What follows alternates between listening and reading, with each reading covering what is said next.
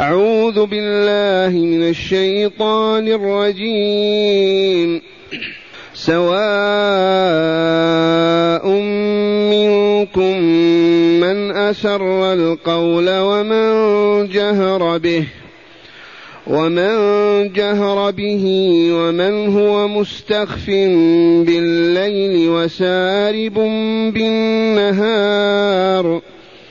له معقبات من بين يديه ومن خلفه يحفظونه من أمر الله. إن الله لا يغير ما بقوم حتى يغيروا ما بأنفسهم. واذا اراد الله بقوم سوءا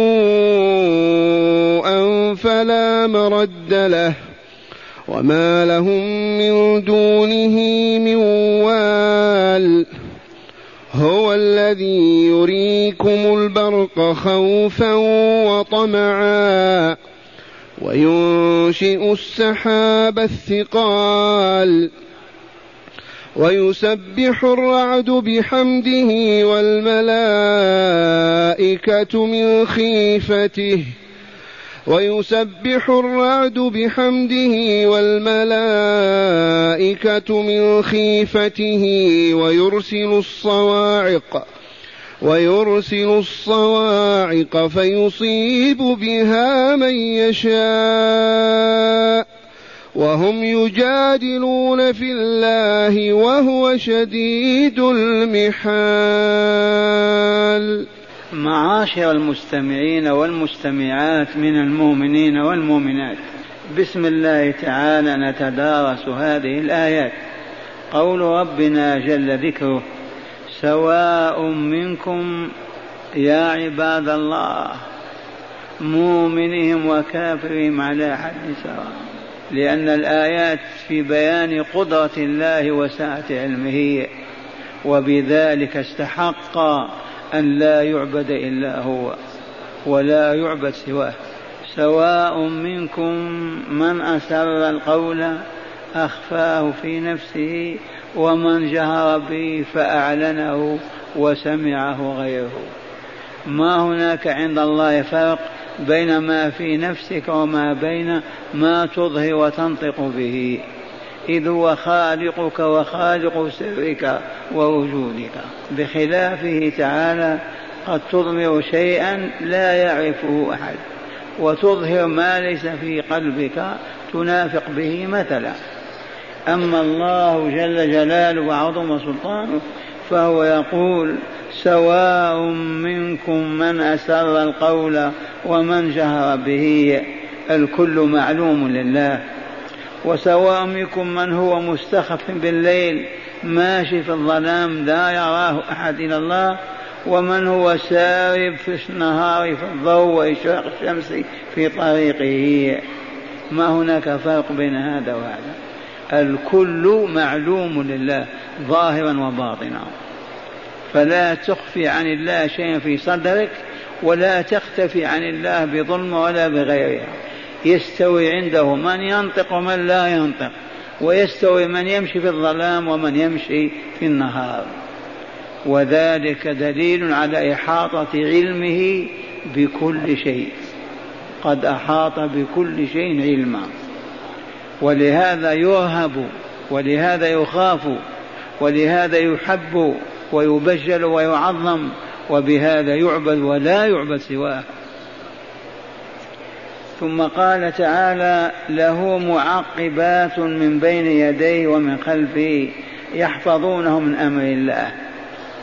هذا اللفظ يحتمل وجهين رجح أحدهما إمام المفسرين ابن جرير الطبري ورجح الجمهور الوجه الثاني والكل يتحمله اللفظ ويحمله بأوضح شهاده له أي لله عز وجل معقبات من بين يدي الإنسان ومن خلفه أي ملائكة يحفظوننا ليل نهار لو تركنا بدونهم لاختطفتنا الشياطين والجان لكن من فضل الله تعالى جعل لنا معقبات من بين أيدينا ومن خلفنا يحفظوننا من أمر الله. أمر الله خلقه للجان والشياطين الذين يؤذون. أليس أمر الله هذا؟ ومن أراد الله أن يصاب يصاب. لكن من أجل أن نأمن ونكون آمنين وإلا نعيش خائفين ترتعد فرائصنا نظيره المقابل له أي للإنسان المالك السلطان معقبات من جراوز وجيوش وحرس يحفظونه من أمر الله. متى أراد الله أن يحفظ فإذا أراد أن يهلك ما يغني عنه حرس ولا جيش ولا شيء آخر. نعم الملك السلطان ذو المال كذا يأمن إذا وضع له حرس تطمئن نفسه ولكن ليس معنى هذا أنه يخرج عما كتب الله وقدر. والله ما كان. ولهذا بعض المتوكلين على الله ما يقبلون ذلك لعلمهم بما يقع. ولكن من باب سنة الله عز وجل كما قدمنا يجعل لنا ملائكة بالليل وملائكة بالنهار يحرسون إذا شعرنا علمنا أننا محروسون من قبل الملائكة ما نخاف.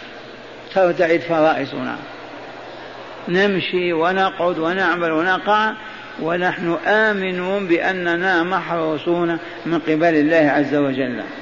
عشر ملائكة.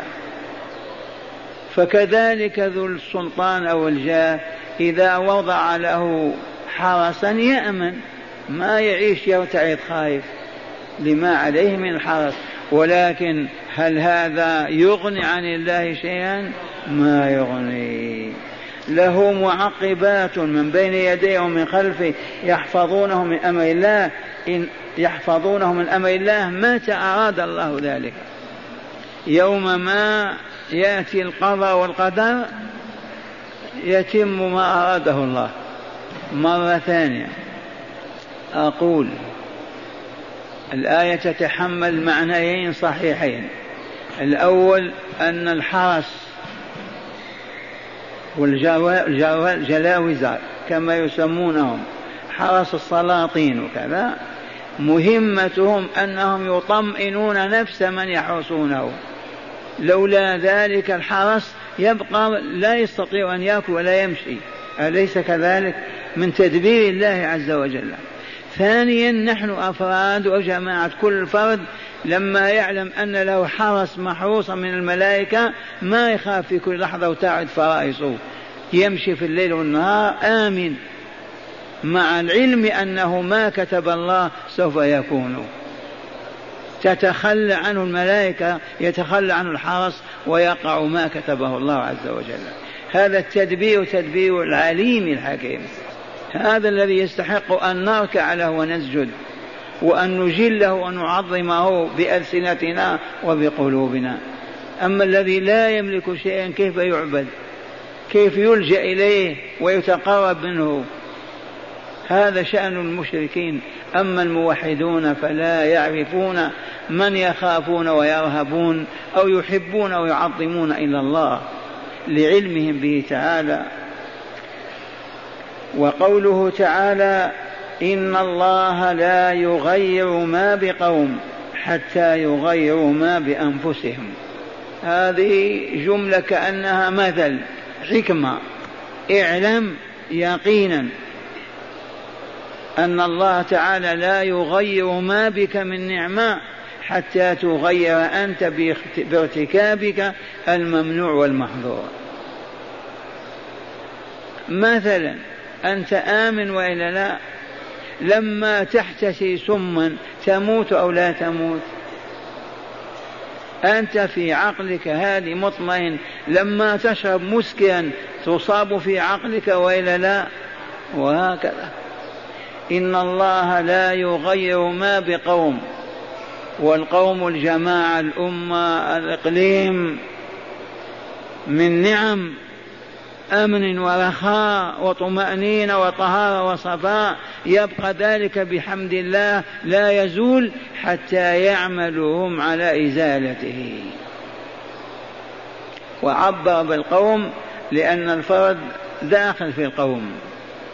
يريد الأمة الدولة الشعب الإقليم الأسرة لا يزالون في نعمة الرخاء والأمن والطهر والصفاء حتى يعملوا على تغيير ذلك بالفسق والفجور وارتكاب المنهيات ومخالفة سنن الله عز وجل في الحفظ على الأمن والطهارة والصفاء.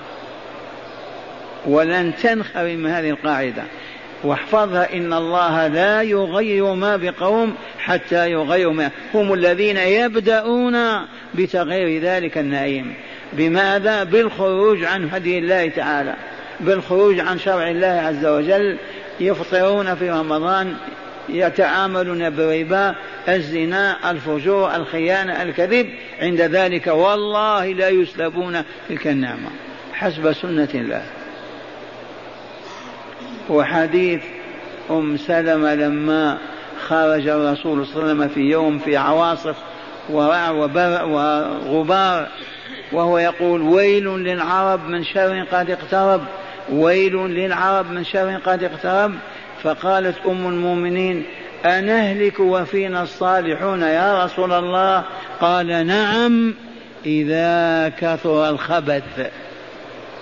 نعم إذا كثر الخبث أعطيكم مثالا حيا وأقسم عليه بالله. هذا الع... هذا القرن الذي قبله الذي قبله الذي قبله ما رأت أمة الإسلام في إقليم أو بلد أمنا وطهرا كما رأته في هذه المملكة. والله الذي لا إله غيره. ممكن من القرن الرابع. إذا وتحقق هذا بماذا؟ بالإيمان والعمل الصالح وترك الشرك والمعاصي. تحقق أمن وإلا لا؟ أقول دائما نزلنا من ستة وأربعين سنة في منزل بلا باب خرقة فقط. ورأينا دكاكين الذهب تسطر بخرق. ويسافر المرء من النجد إلى جدة لا يخاف إلا الله أو الذيب يأكله. تحقق وإلا تحقق الطهر فلا خبث ولا زنا ولا فجور ولا ولا فحفظ الله تلك النعمة. فقلق وانزعج المشركون والكافرون إلى متى هذا النور؟ لما هذا الطهر والصفاء فهم يعملون على نشر الخبث والظلم والشر والفساد حتى تزول هذه النعمة إذ هي والله لا تزول إلا إذا فسقنا وخرجنا عن أمر ربنا. ونحن ما عرفنا هذا بعد. فلهذا يجب على كل مؤمن مواطن في هذه الديار أن لا يعصي الله. يجب على كل مؤمن في هذه البلاد الآمنة الطاهرة أن لا يعصي الله. فإن معصيته لله طاعة للثالوث الأسود لتزول هذه النعمة والعياذ بالله تعالى. فهيا بنا كما نقول نعمل لا يرانا الله نعصي ونخرج عن طاعته أبدا. وأشير إلى معصية الربا فلا يرانا الله في باب ربا في باب بنك نأخذ ونعطي أبدا. طاعة لله. في باب هذه الصحون الهوائية التي دبرت تدبيرا حكيما. تريد إفساد القلوب إشاعة الفجور إشاعة التخلي عن الطهر والصفاء. يجب أن لا يوجد في بيتنا صحن من هذه الصحون أبدا. ولا نسمح لأولادي ولا لزوجة أولادي في بيت يشاهدون هذه المناكير ويسمعونها. نقيم الصلاة كما أمر الله. تدخل الشارع والمدينة ما تجد واحد فارا من الصلاة والمؤذن يؤذن. بذلك يحفظ هذا النور وهذه الهداية. ونكون فحولا قادرين على صفع اليهود والنصارى. خيبناهم. الآن استطاعوا يلبسون أولادنا البرانيط. تجد الرجل وابنه برنيط على رأسه. كأنه لا شيء. إنه كاليهودي. ومرة ثانية عرفوا وجهنا عرفوا أن هذه النعمة لن تزال بالحديد والنار ما استطاعوا لأن الله يحميها. إذا تزول بالماذا؟ بالفتن. فهم يعملون على نشر الخبث والشر والفساد بين أفراد هذه الأمة لتزول هذه النعمة. والله العظيم متى نحن نستيقظ. هذا الكلام يردد. والله لو كنا صادقين ما بقي دش على سطح غدا في المدينة. وما بقي دكان يبيع برنيطة للأطفال. ويشجعهم على زي اليهود والنصارى. ووالله ما بقي بنك مفتوح الباب أبدا. أربعين يوما فقط ما يقف واحد على الباب. والله يغلقونه. أو يحولونه إلى مصارف ربانية إسلامية. لكن نحن مددنا أعناقنا وذبنا ذوبان من أجل أن يسلب هذا النور. وبعد ذلك نبكي ما ينفع البكاء. هذه هذه القاعدة من قالها؟ ماذا قال؟ إن الله لا يغير ما بقوم من نعيم ورخاء وسيادة. حتى يغيروا ما بأنفسهم. تعود الخرافات والشركيات والضلالات والتلصص والإجرام والخبث و وحينئذ تسلب تلك النعمة. وقوله تعالى وإذا أراد الله بقوم سوءا فلا مرد له وما لهم من دونه من وال لا تقول أمريكا تحمينا ولا الصين ولا اليابان. إذا أراد الله بقوم من الأقوام سوءا ما يسوءهم ويحزنهم ويكربهم ويفقد نعيمهم فلا مرد له من الله. من يقع على أن يرد ما أراده الله وقضاه مستحيل. وما لهم أي وليس لهم من دون الله من والي يتولى نصرتهم والدفاع عنهم وحمايتهم. وإذا أراد الله بقوم هذه تقرر المعنى الأول إن الله لا يغير ما بقوم حتى يغيروا وإذا قلت كيف ممكن ما يقع هذا؟ قال تعالى واذا اراد الله بقوم سوءا ما السوء ما يسيء إلى قلبك ونفسك وحالك فلا مرد له من الله ليس هناك من يرده ويصرف عنك بعدما سلبت نعمه الله بفسقك وفجورك وما لهم من دونه أي من دون الله من والي يتولاهم بالنصرة والتأييد والحماية. وقوله تعالى هو جل جلاله وعظم سلطانه هو الذي يريكم البرق خوفا وطمعا. يا من يريد أن ينظر إلى الله يا من يريد أن يعرف الله اسمع اسمع. هو الذي يريكم البرق. أمي وإلى أمك تأتي بالبرق أمريكا والصين واليابان يخلقون البرق ويأتون به ويجعلون البرق في السماء. في من يقول أمي أو جدي أو بلادي أو دولتي؟ من يفعل هذا؟ يريكم البرق خوفا من جهة وطمعا من جهة. إذا لمع البرق يخاف الإنسان من جهة ويطمع في المطر أن ينزل بعد البرق. سبحان الله العظيم. ذي فطرة البشرية. يريكم البرق خوفا وطمعا. من جهة تخافون من تلك الضجة ذاك النور اللامع ومن جهة ترجون المطر وتطمعون منه فيه. ويسوء وينشئ السحاب الثقال. الإنشاء الإيجاد والتكوين. من ينشئ السحاب؟ أمريكا لا الروس اليابان الصناعة. من ينشئ السحاب؟ السحرة الدجالين. السحاب من يكونه؟ من ذلك البخار من ما يتجمع ويصبح سحابا تسحب السحابة من الشرق إلى الغرب وتحمل أطنان الماء. من يفعل هذا غير الله؟ إذا كانت اللازة أو العزة أو عيسى أو مريم اعبدوهم إذا لم يكن هذا إلا لله فلا تعبدوا إلا الله وقولوا في وضوح لا إله إلا الله. لا عبد القادة ولا إدريس ولا جيلاني ولا فلان ولا فلان.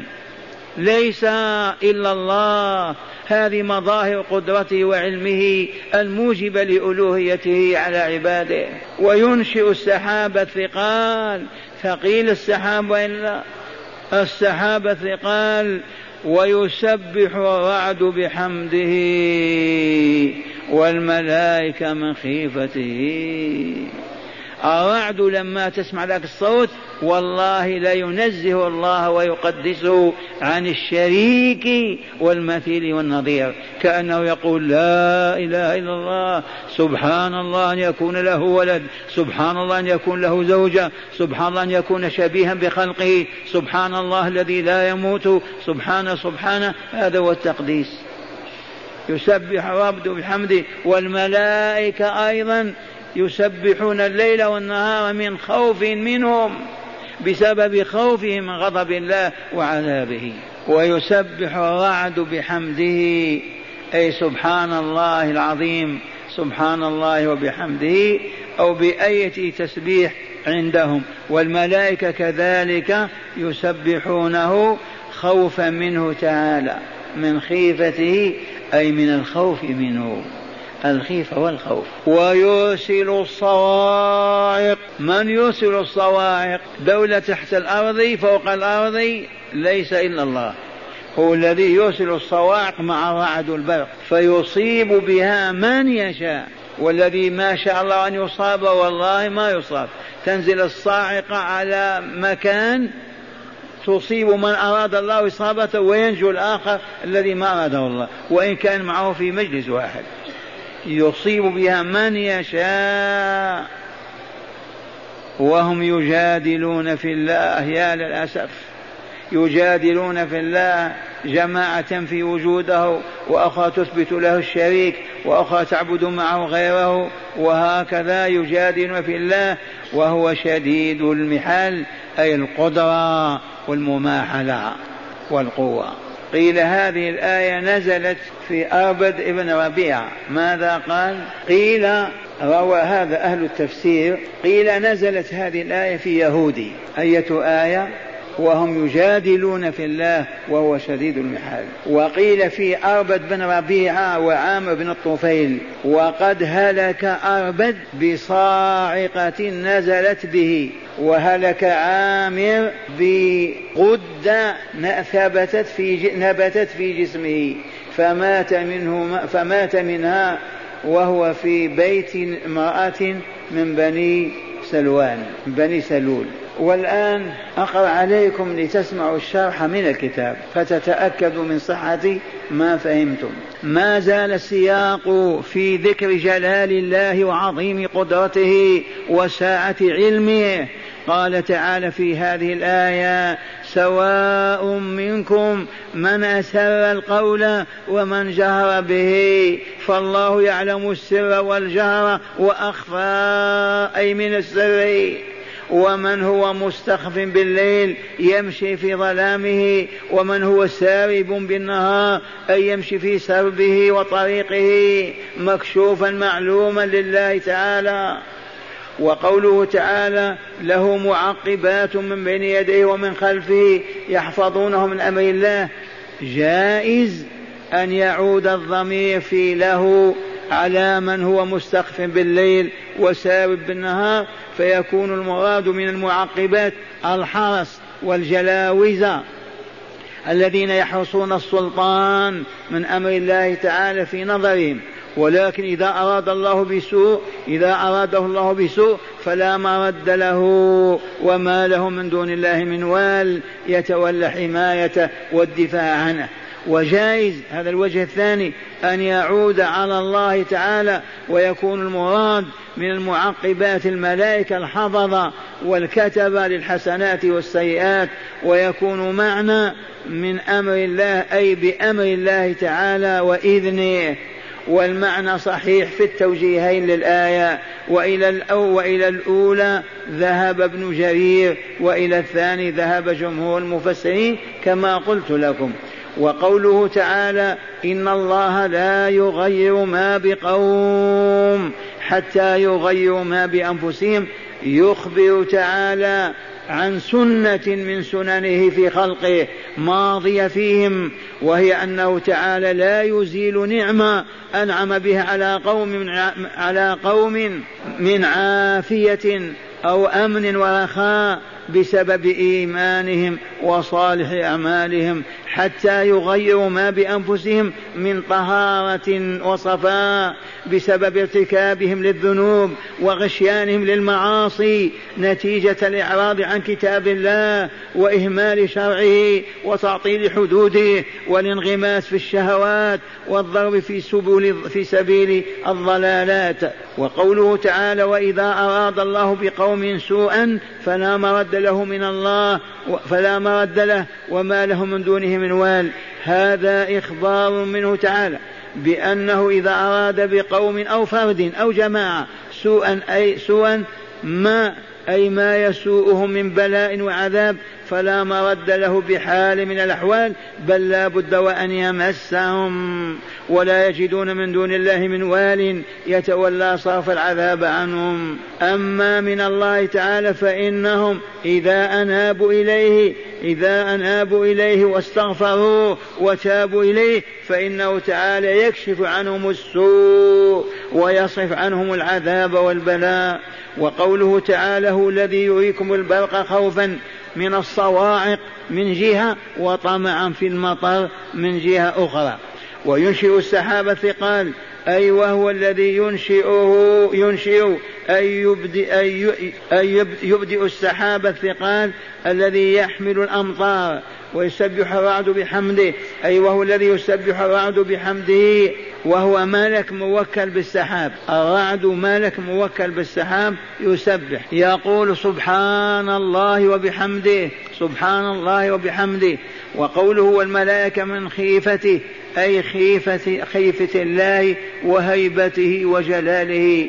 فهي لذلك تسبحه أي تنزه عن الشريك والشبيه والولد بألفاظ يعلمها الله تعالى. وقوله تعالى ويرسل الصواعق فيصيب بها من يشاء وهم يجادلون في الله أي في وجوده وصفته وتوحيده وصفاته وتوحيده وطاعته وهو شديد المحال. هذه الآية نزلت فعلا في رجل بعث إليه الرسول صلى الله عليه وسلم من يدعوه إلى الإسلام. فقال رجل الكافر لمن جاءه من قبل الرسول صلى الله عليه وسلم من رسول الله؟ وما الله أمن ذهب أم هو أم فضة أم من نحاس فنزلت عليه صاعقة أثناء كلامه فذهبت بقحف رأسه. أعلاه ومضى شديد المحال ومعنى شديد المحال أي القوة والأخذ والبطش. مرة ثانية قوله تعالى وهو شديد المحال هذه الآية نزلت في رجل بعث إليه رسول الله صلى الله عليه وسلم رجلا يدعوه إلى الإسلام. فقال الرجل الكافر لمن جاءه من قبل الرسول صلى الله عليه وسلم من رسول الله؟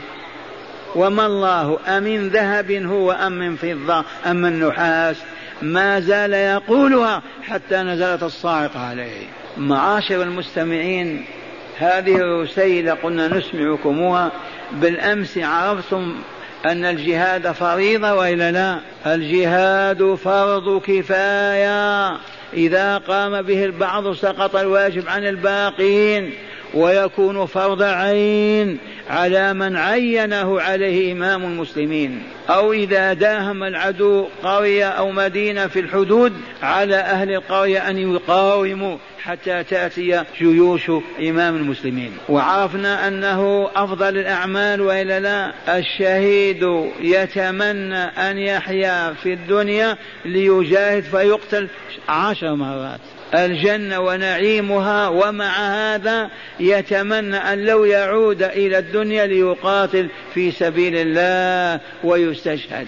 وعرفتم أنها أعظم تجارة دل الله تعالى عليها المؤمنين. هل أدلكم على تجارة؟ أعظم تجارة تقدمون أنفسكم تأخذون الجنة بكاملها. أنفسكم بضاعة والجنة هي السلعة التي تأخذونها. وقلنا إلى الفصل الأول من هذه الرسالة فاسمعوه. الفصل الأول في من يجاهد في سبيل الله. من هو الذي يجاهد في سبيل الله؟ إنه من يح... من يج... إن من يجاهد في سبيل الله؟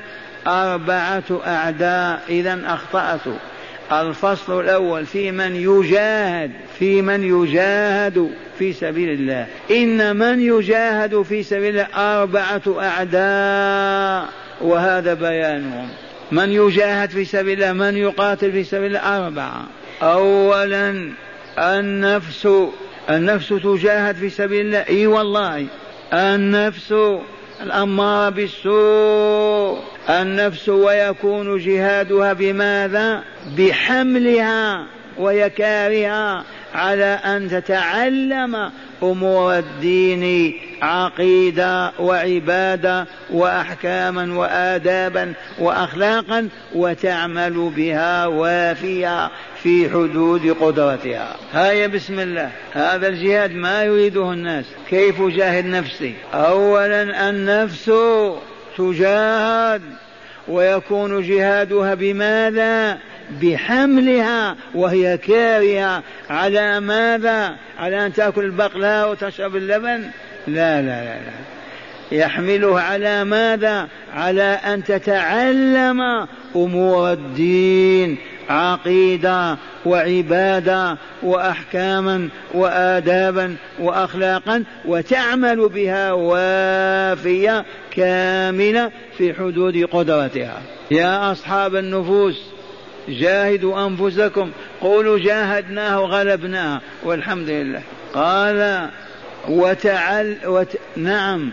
في حدود قدرتها وتعلمها غيرها من المؤمنين والمؤمنات عند حاجتهم لذلك كما على مجاهدها أن يصرفها عن الهوى وما يزينه الشيطان لها من ترك الواجبات وفعل المحرمات. هذا جهاد النفس وهو الجهاد الأكبر فلنذكر هذا ولا ننسى فإنه جهاد أكبر فإنه جهاد أكبر فإنه جهاد أكبر الأعداء.